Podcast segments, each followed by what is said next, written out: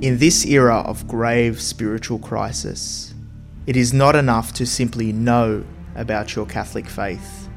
That is why we need a Catholic toolbox to equip us with the practical skills necessary to live our Catholic faith to reach our ultimate goal, which is heaven for all eternity.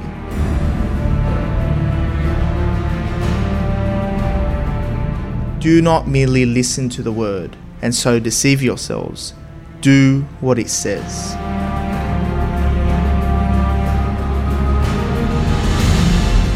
Join us every Tuesday night at 8 p.m. for the Catholic Toolbox as we hand you the tools to go forth, live the faith, and change our modern world today. Live on the Voice of Charity.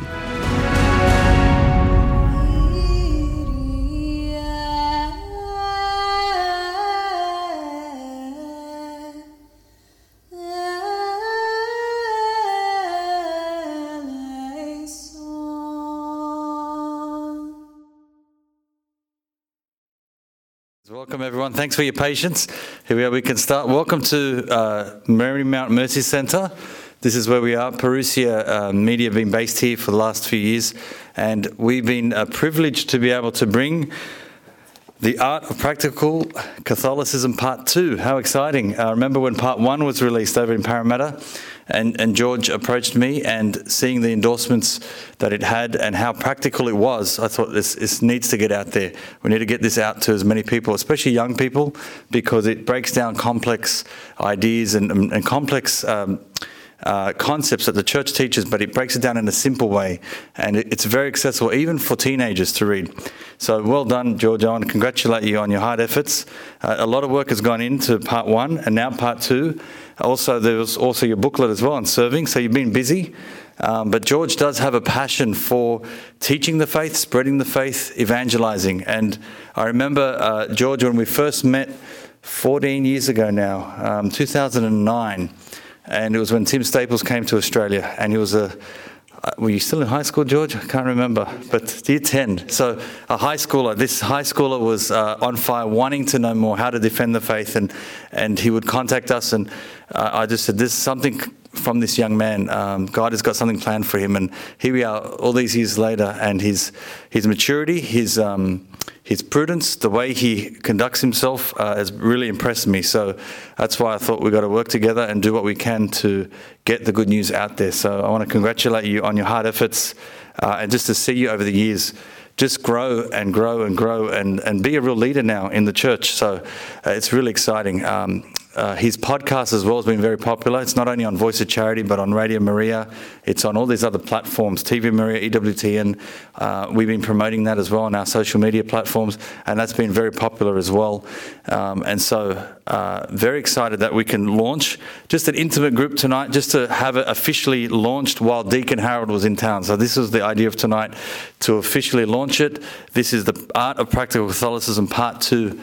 As of right now, it is available, and a lot of hard work endorsed. Father John Flader sends his regards. He can't be here, but he would have been here tonight. Alan Smith from Canada as well has been promoting it, and myself have been privileged there with the forward from Deacon Harold Burke-Sivers himself. So, George, we're going to invite you first, or Deacon? We're going to get Deacon, then you. So I'm going to invite Deacon, who's written the foreword to this, to say a few words about his relationship with George and the project as well. So can you please have a warm welcome for Deacon Harold? Yes. Deacon. This is for recording. Okay. I would also like to extend my congratulations to George for his book. A lot of people talk about evangelizing, and very few people actually do it. And George is doing it. This book is excellent, very well done, and really giving people, because people often don't want to evangelize because they're afraid. They're afraid of rejection. They're afraid of how they're going to be received. They're afraid that they don't know what to say. They don't know enough. And George, as Charbel said, has broken it down so that the average person can really go out there and witness to the power of their love for Jesus Christ and be able to know the faith so they'll be able to defend the faith. Right? So what is evangelization? Right? Yes, we all know it means good news, but really what Authentic evangelization is introducing people to the life-changing encounter with Jesus Christ. That's really what authentic evangelization is all about. It's helping the Lord invite people into a relationship of intimate, personal, loving, and life-giving communion. That's what God is inviting us to. And so we are all called by our baptism to share that invitation. The problem is, you know, we're disciples, right? We're called to be disciples, so disciples who hears, accepts, and puts into practice in their life every day the teachings of Jesus Christ and the church, inviting others to share his life. So where do we start in that journey? In order to be an effective witness to Christ, you don't need master's degrees. You don't need, to listen to endless streams of theological podcasts or learn biblical languages. We have to be first evangelize ourselves, because you can't give what you don't have. Right? If you said, Deacon Harold, give me $20, and I reached into my wallet, and which is right here, and I don't have $20. I can't give you what I don't have myself. So the question we have to ask ourselves, is Jesus Christ truly the heart and the center of my life? And we say, oh, Jesus, we love you. Jesus, you're so important. But when you think about how we live every day, is Jesus Christ truly the center of my life? Have I given Jesus permission to use me as an instrument of his will? If we are to help people recover their freedom in Christ, which is what evangelization is all about, we too first must be free. We achieve freedom by frequently seeking God's merciful love and forgiveness in the sacrament of reconciliation, so that Jesus may come and make his home with us. Seeking God first helps us to overcome our preoccupation with the material things of this world, allowing God's Holy Spirit to draw us into God's heart, where there is nothing standing between us and our ability to be the person that God created us to be. Now, we all know the present situation of the culture, right? We look around and we're like, what the heck is going on out here? Things that we never had to think about 10, 15 years ago are making front page news today. We live in a society that manipulates truth in order to satisfy its own way of thinking and living. Brutal acts of violence are justified in God's name, resulting in the deaths of thousands of Christians every year, especially now we're seeing in China and many countries in Africa, now in India. The most vulnerable and weakest of our human family, our unborn children, who are made in the image and likeness of God, are systematically killed through abortion, and now genetically manipulated or cloned or sold for the sake of fetal stem cell research by a society that does not consider them to be truly human persons. We live in a world of self-gratification and instant pleasure, where we substitute the truth of God's love for pornography and conjugal intimacy outside of marriage between one man and one woman. We are utterly confused about our gender.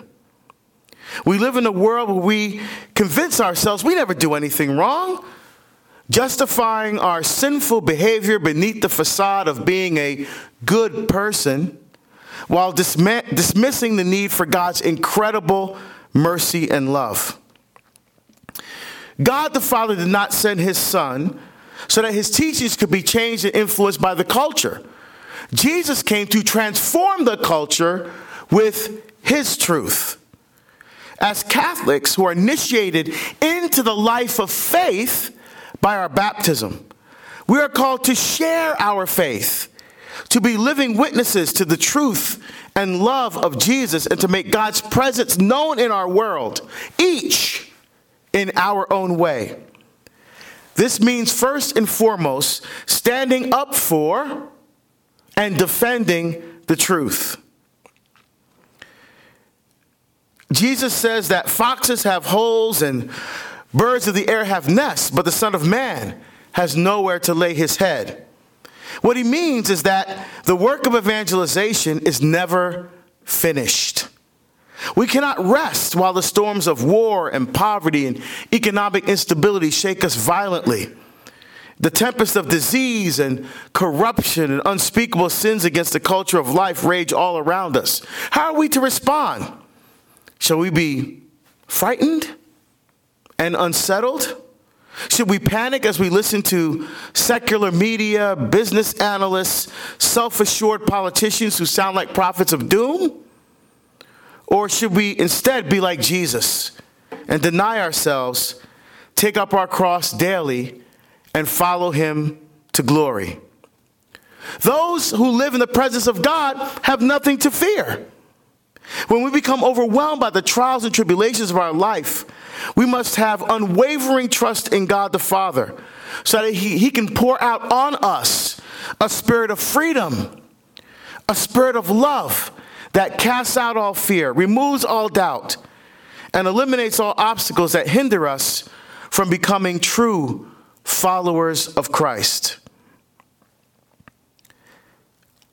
So what prevents us then from sharing our faith?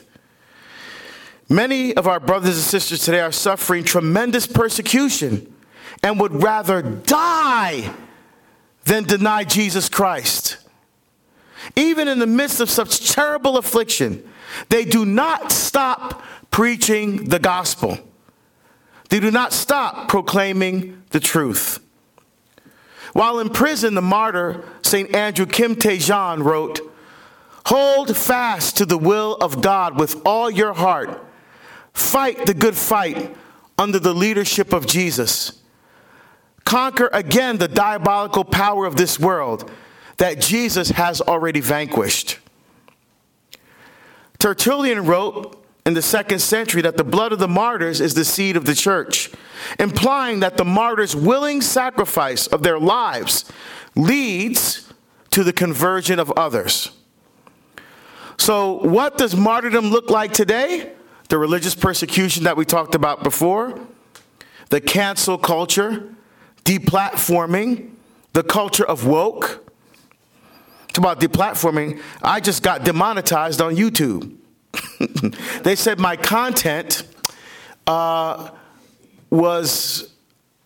the content that I was posting was unsafe for the community. Catholic faith, unsafe to the community. I gave a talk to a Catholic middle school in 2022 called "Truth, Freedom, and the Human Person," a talk that I had given to 6th and 8th graders numerous times before.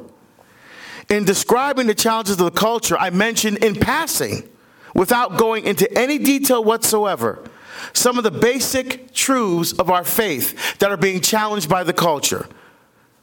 That marriage is between a man and a woman, that a child in the womb is a person, not a blob of tissue, that boys are males and girls are females, that the elderly and the ill are not worthless, but being made in the image and likeness of God, have an inherent dignity and therefore cannot be euthanized or offered assisted suicide.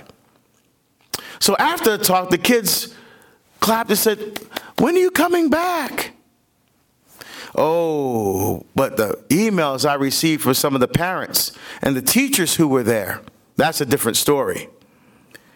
One of them said, "You chose to use this venue to express your values regarding trans, gay, abortion, and euthanasia issues. I did not appreciate your intensity or tone when your long, meandering narrative landed on these topics." I just told you what I said about those topics. That's all I said. Another email. This audience was not an appropriate place for you to indulge in your aggressive, bizarre, and shameful behavior. Another one. You came across as a bozo, a fanatical Catholic weirdo, and someone who didn't seem very bright. Another one. You were angry and weird and creepy. Wow. Very nice. I know, isn't it? These comments came after I clearly and directly stated the following basic principle of the Catholic faith. We love everyone, but we always don't love their actions, and we judge actions, we never judge people. We are called to love all of our brothers and sisters with the love and the heart of Jesus Christ. And if we don't love our brothers and sisters in that way, you cannot call yourself a Catholic. So even after saying all that, I still got those emails. Now, fast forward a year later, this past March, in a different part of the United States, I gave the same exact talk and did not change a word. I received a letter from the principal that stated, in part, I wanted to share with you how much the students enjoyed your visit and the impact you made on them. It was exciting to hear the students discuss your talks amongst themselves, with teachers, with their parents and grandparents. You definitely planted a few seeds.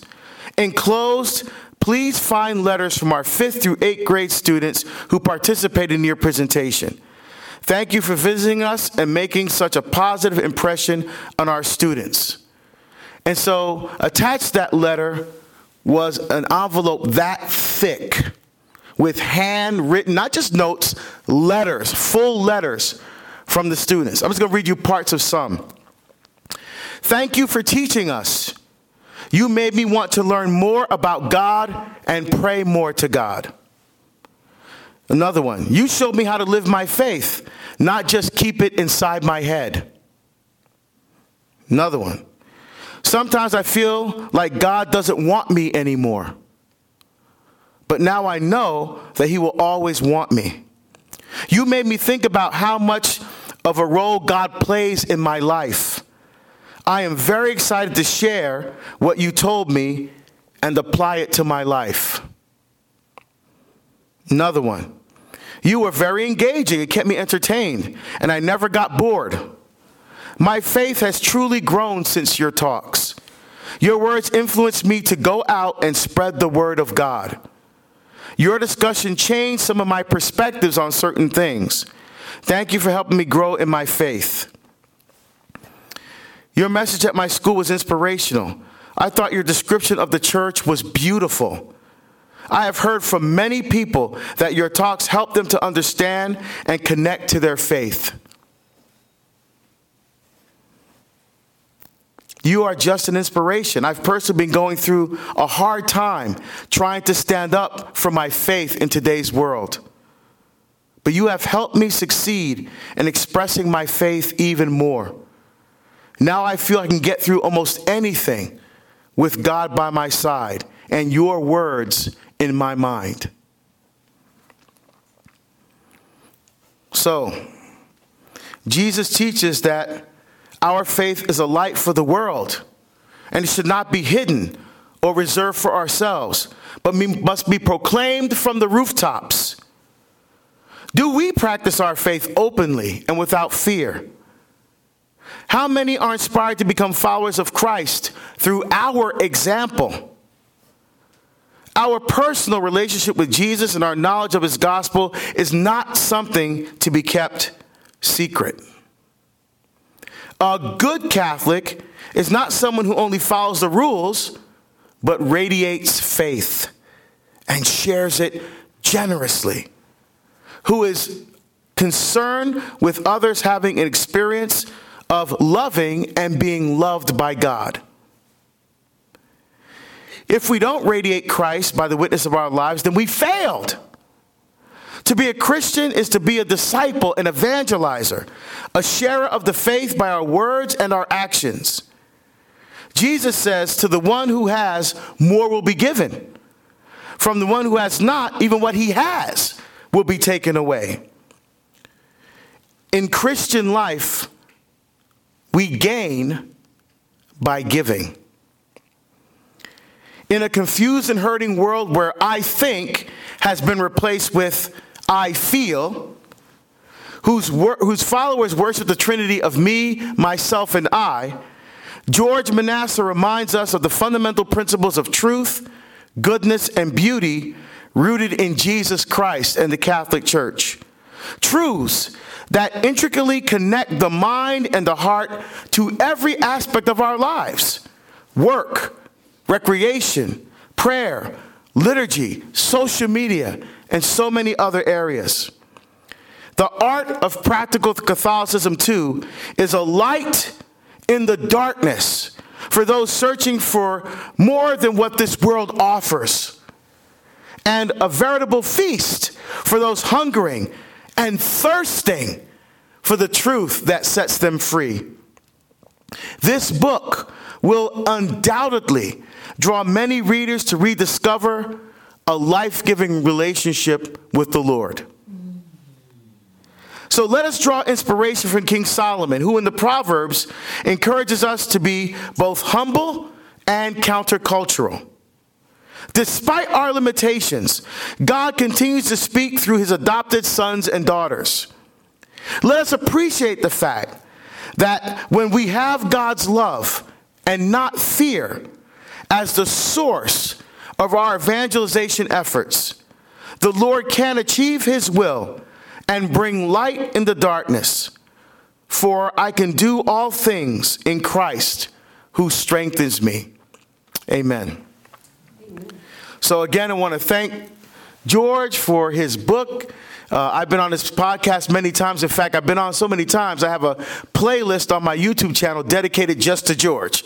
So I want to thank him for tremendous opportunities and just by being away, being out there, not being afraid to get out there and to write and to speak and to educate and, again, most importantly, to bring people to Jesus and to his love. So thank you, George. Congratulations for this incredible achievement. And I would just encourage you to keep going because we need you. Amen, brother. Thank you. Thank you, Dynamic Deacon Harold. That's his nickname, Dynamic Deacon. Now you know why. And also you know why George approached him for the forward. He's really a real international powerhouse and a world leader in evangelization himself.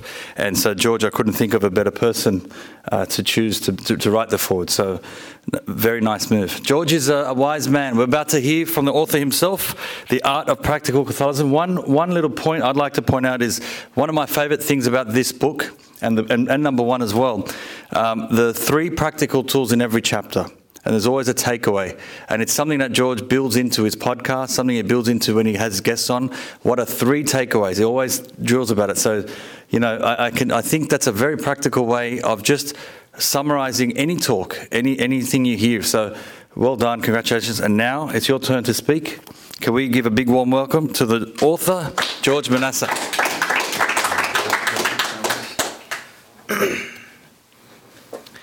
I want to thank Dynamic Deacon Harold for being here. Thank you so much, Deacon. It's an absolute pleasure. And thank you so much for the foreword. Something great about Dynamic Deacon is his commitment and his love for Australia, especially, and for the support of the Catholic Toolbox.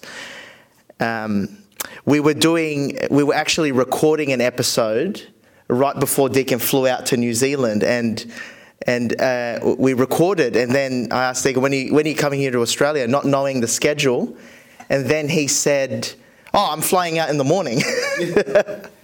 And it's just so amazing, just your commitment, and I thank you so much for your support of the Catholic Toolbox and everything that you do around Australia and your love for Australia.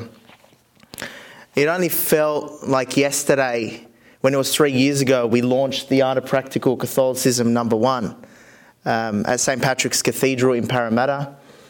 And we were in a mini lockdown at the time, the Spit Bridge and above, where Manly and above were in lockdown at the time. And but we got it through. So miraculously getting through everything through COVID. So I want to speak about here tonight the show, the Catholic Toolbox. So the book is called The Art of Practical Catholicism, and that's the motto of my show, which is a radio show and podcast airing on a number of networks. And so the niche of the show was founded when I was working on roughly a $7 million project out west. And I was in the midst of a meeting called Toolbox Meetings. So on Monday mornings, we'd have toolbox meetings where we'd sit with managers, site staff, and all sorts of people that are there ready to execute the project. So that was Monday mornings, every single Monday. And in the midst of one of those meetings, as my wife can attest to beautifully, my sort of head went somewhere else. And it went to the faith, and I was thinking about the state of the church and thinking about how we're going to get the message of the gospel out there. And then my head came back down. And I woke up and I thought, this is how we need to think about the faith. We need to think in a practical way where we take the faith, we take the theology of the church, the teaching of the church, and then we translate it into something practical, and we're able to take action. Because at the end of the day, as the Reverend Father John Flader said, our Lord will not ask us on our judgment day how much we knew, but how much we loved and how much we did, how much action we took. The Catholic faith is not about how much we know, but how much we loved and we lived. So in order to live our faith, we need to learn how to take action with it.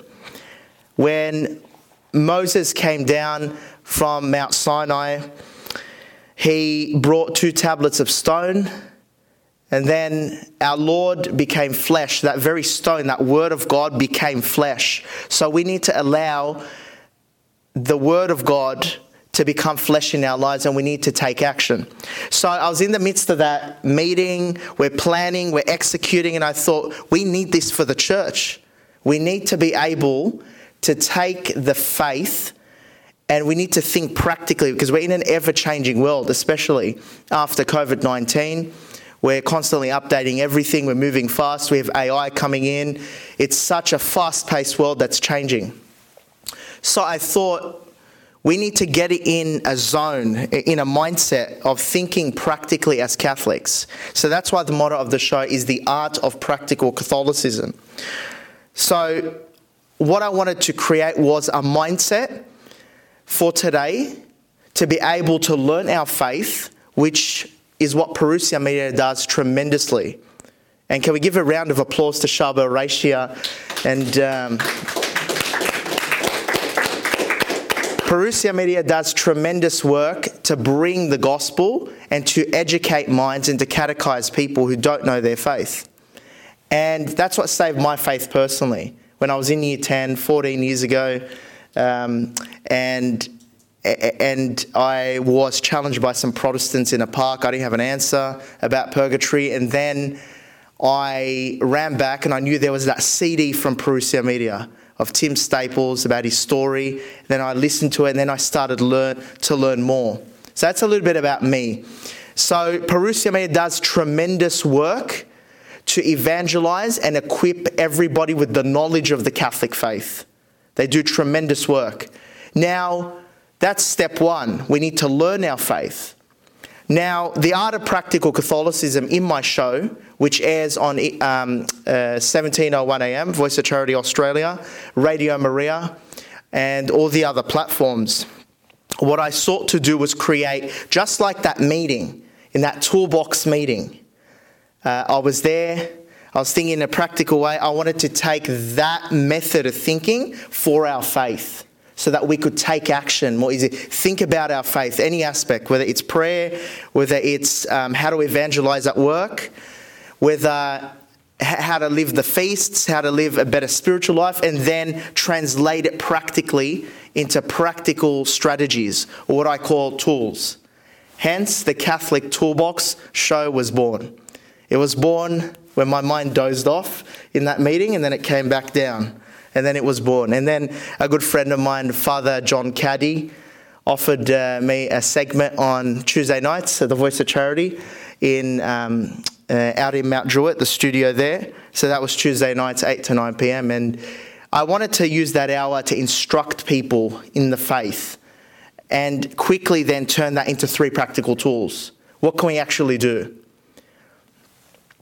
I think at the same time I was frustrated a little bit with some talks I was hearing, some homilies, some instructions that were, you get to the point, we listen to them and you think, how can I actually apply this? How can I practically apply this? And that's what I wanted to achieve with the show. It's to give people an hour a week where we take a topic or aspect of the faith or some area of human virtue, and then we digest it, we discuss it, and then we quickly, mechanically, in a way, find out how can we practically implement this? How can we leave the show, leave and go back to our day-to-day lives and actually live this practically? Because this is the mindset that we need now to succeed in evangelizing the culture.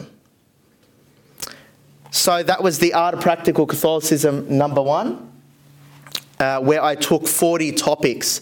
A lot of them were discussed on the show, and some people asked me, were they actually all based on the show? I said to one fellow that was asking me the other week, I said to him, they're actually all topics that we may have discussed, but it's all basically my own practical tools that I came up with, because often on the show my guests always give the practical tools, so I give the practical tools here in the book. So I wanted to equip people with a guide based off the show in a book to take different aspects of their faith, different topics, and then practically implement it. So just going through the book, you have different topics such as how faith and food, bringing someone back to church, the art of humility, Catholic political influence, which is something I very much love. I love to see good practicing Catholics go out there into politics and make a change and work in their field. If somebody were to ask me what my favourite chapter was of this book, it would be Explore the Eastern Churches. And there I give practical tips on how to actually find Eastern churches, how to study the different liturgies and appreciate them, and then sort of take that and bring that into your personal life. So every topic, just like the show, mirroring the show, is something where each person can learn take a different topic, digest it, learn, and quickly re-catechize themselves or re-brush up on that teaching, and then think of three practical tools to take action. So there are several people I want to thank for this book, especially Parousia Press. Thank you, Charbel, for taking up this and publishing it, making it available for everybody to access. Thank you so much. So Parousia Press, the publisher. I specifically want to thank Deacon Harold for the foreword. Thank you so much for the foreword and for your commitment. And if you read at the front of the book, a couple of pages in, I dedicate this book to His Holiness Pope Benedict XVI, one of the greatest theologians of our time. Thank you for your writings and for your renewal of the liturgy, especially through the motu proprio Summorum Pontificum. So I have a great love of Pope Benedict XVI. When I did come back to the Catholic faith, his theology and his teaching and his inspiration as Pope and previously as Cardinal Ratzinger really shaped my appreciation for the faith and his renewal of the liturgy. I really think he achieved a lot through his restoration of the Latin Mass, and these effects are still being felt and will be felt for generations to come. And I also dedicate this book simultaneously to His Eminence, Cardinal George Pell, the greatest prelate in Australia's history thus far. Thank you for strengthening the faith of Australia. So I dedicate it to these two great prelates of the Church who've inspired me personally, and I'm really, really grateful. I thank the Reverend Father John Flader, my very good friend. He's been a spiritual father to me for about possibly over 13 years, when I was in year 10, when I met him first at Catholic Adult Education Centre, and he's had a profound impact on me personally. So I thank Father John Flader. He apologises he couldn't make it tonight because he he goes twice a month to Hobart to give a series of talks. So I'd like to thank Father John Flader and also my good friend Alan J. Smith, who endorsed the book as well. Alan J. Smith is the Bishop Sheen expert. So he's also a radio producer on Radio Canada and Radio Maria Canada and Radio Maria Australia as well, several Radio Marias, and author of several books. So a good friend of mine there. And also Charbel Raish, thank you for your support and your endorsement of the book and everything you do for the Catholic Toolbox. So I just want to leave people with a final word of inspiration to go out there and take action with their faith, and that's from James chapter 1, verse 22. And that very much inspired me when I started the journey of the Catholic Toolbox Show on radio. And James chapter 1, verse 22 says, it is not merely enough for us to know the faith, but we need to live. We need to take action. We have to take action, because we're living in a culture, as Deacon said, where under every single moral principle is under attack, and we need to combat this. We are the church militant on earth. We are militant on earth because the powers of darkness are ever restless to encompass her destruction. And we need to fight. We need to put on the armor of God. We need to learn the faith. And then we need to quickly pull out our sword, which is the 3 practical tools in every single chapter. Hopefully I can help you with it, or with the mindset of taking action and quickly get back in there into the world and take action, live your faith, pray, use some of these strategies that I give in the book to talk about God in your workplace. You know, it may be in subtle ways. We need to take action, and that's my goal with the Art of Practical Catholicism, and let that be your guide. And I thank everybody for coming here tonight, and for Voice of Charity, Radio Maria and Parousia. Thank you very much for everything that you do, and God bless you all. Thank you.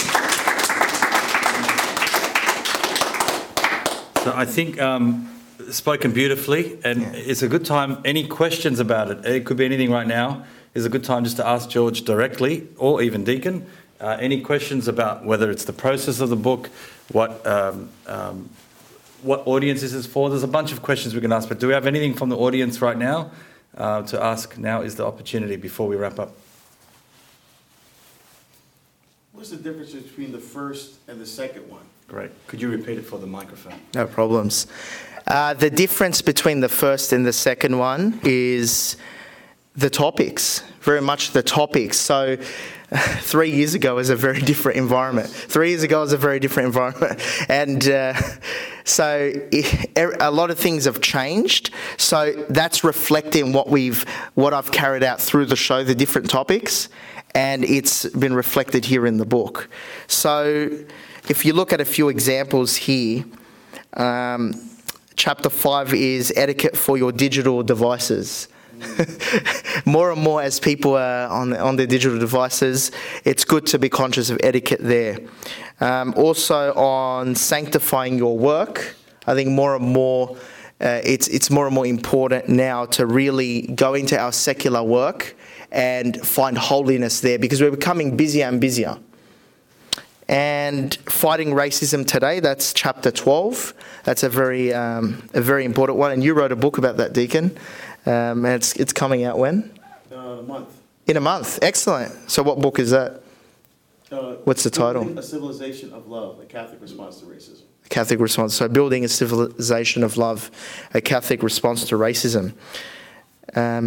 And there are different topics. So it's basically a continuation of the first, but with more relevant topics to the previous 3 years.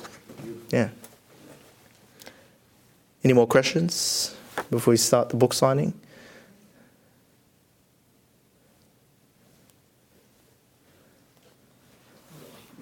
Yeah. Would the book be helpful to give to someone to bring him back to the church? Absolutely. Because I usually call this the backdoor method. So we can bring people back to the Catholic faith when they can look at the faith as very practical. Often people can look at the faith and say, oh, well, there's too many rules, there's too many things to do, how can I live this practically? When people can see that Catholicism is a practical religion, it's how we are going to achieve the greatest happiness, then they will come. Because it's not only just about learning our faith, but it's about being able to take action with our faith. Because if we can take action with our faith and live it, and people can then see that we're taking action and living our faith, then they will see the light of Jesus Christ. They will see that this is the Word. The Word has truly become flesh. So absolutely, I would give it to anybody who is not Catholic or is lapsed or away from the church. I think it would be a really great tool to give it to them and show them, hey, you can get some catechesis out of these chapters, but you can actually see how we can practically live this. And because often, in my experience, so many people look at members of the church and say, oh, well, he's a hypocrite, he's not living his faith, he's gossiping. But if we can see how we can actually take action with our faith, then they will see the faith as a true way of life, to following Jesus Christ. Yeah. But is it there that we can preserve the faith? Because most of the time, when there is trial, people fight subsides. You know? Mm-hmm. I believe that we can part it here as well. And I know that you put some up there, and maybe once I got the book, mm-hmm. I can try to find and maybe mm-hmm. give us some points that maintaining that fight as well is like a... Yeah, during adversity. So your question is how to maintain the faith in adversity? I'm just, yeah, something like if it is written in your book, that yeah. something in there like that. Yeah. Absolutely. Oh, thank you. Thank you. So if you go to chapter 40, the last chapter, so Art of Practical Catholicism 1 and this book number 2 are both 40 chapters. So the last chapter of this book is Do Not Despair. So looking at the adversity ahead and knowing that Christ is with us and that no matter how much worse this society can become on a social level, we have to understand that God doesn't intend us to be comfortable. We're not meant to be comfortable. See, even just on a business level, it's very, very important to understand that we are not meant to always have an easy road. There are always obstacles, you know, in everyday life, whether it's work or business or family life. So we're not entitled to have it easy or have an easy path. So the more and more we can accept that this life is a cross and we can be prepared just on a human level and also spiritually, the more we can combat any adversity that comes our way or any despair that might come. Because we might look at the world now, even within the church and outside the church, and say, oh, well, it's so bad, and we just become pessimistic. That's the temptation, even for me personally. We can all despair. But the more and more we understand that God has put us in this time to become saints with the challenge of today, then we realise it's not so bad. We look at Jesus Christ at the cross, it's not so bad. So the more and more we can accept suffering and look at that as our reference point, then the more we can take on adversity. That's how I see it, realistically.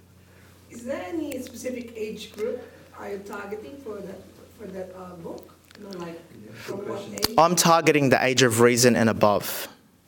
So that's my goal. For somebody in high school, let's say probably year 7, probably high school and above, that's what I'm trying to target. It's probably most, the people who can actually pick this up and really benefit from this will probably be from grade 7 or year 7 and above. Yeah. Making it accessible to everybody. And there was discussion about having this as a study guide within some schooling. Can you use this in a group setting? Absolutely. Great. I think I was speaking to a friend of mine who wants to suggest this as a study guide within youth groups and within schools. Because the as I say in the book, the art of practical Catholicism is a mindset. It's not just these 40 topics. It allows you, as my good friend Alan J. Smith in Canada, who endorsed the book, the second person in line after Father John Flader, said to me after he read the manuscript, he said, "Oh, man, I read through the book. It was like a workout. It was like a spiritual workout, practical tool, practical tool, practical tool." And so that's the aim of the art of practical Catholicism, to take any aspect of our faith or good human virtue and then allow us to think, okay, how can we take action? If I want to pray better, hey, I've got to set a schedule. I got to do this. I got to really, really think, how can I strategize practically? And this will then get people involved, where I do say in the book, and I suggest for people to throw in their own practical tools of how can they take action with these particular areas. That's why at the back of the book, I leave you notes and practical resolutions at the back, just to throw your practical tools or ways to live the faith, practical strategies. So I get you involved. That's the aim of it. It's a mindset, the art of practical Catholicism. We need to learn our faith, digest it, and then mechanically translate it in, how am I going to take action with this? What am I going to do tomorrow to bring Jesus Christ to my workplace? How can I mention, talk a little bit about church in my workplace? How can I... How can I get good people elected? And you have an election next year, right, Deacon? Mm-hmm. A very important one for the United States. So how can we get good Catholic people or people of good human virtue, the best possible result? What can we do practically? So we've got to start thinking practically, and that's the aim of the art of practical Catholicism. Thank you very much. All right, can we give George a round of applause?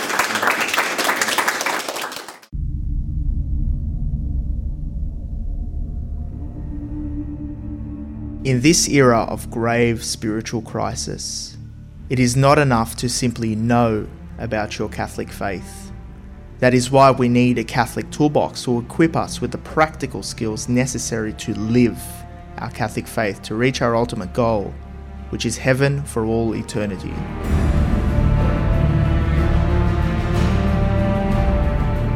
Do not merely listen to the word and so deceive yourselves. Do what it says.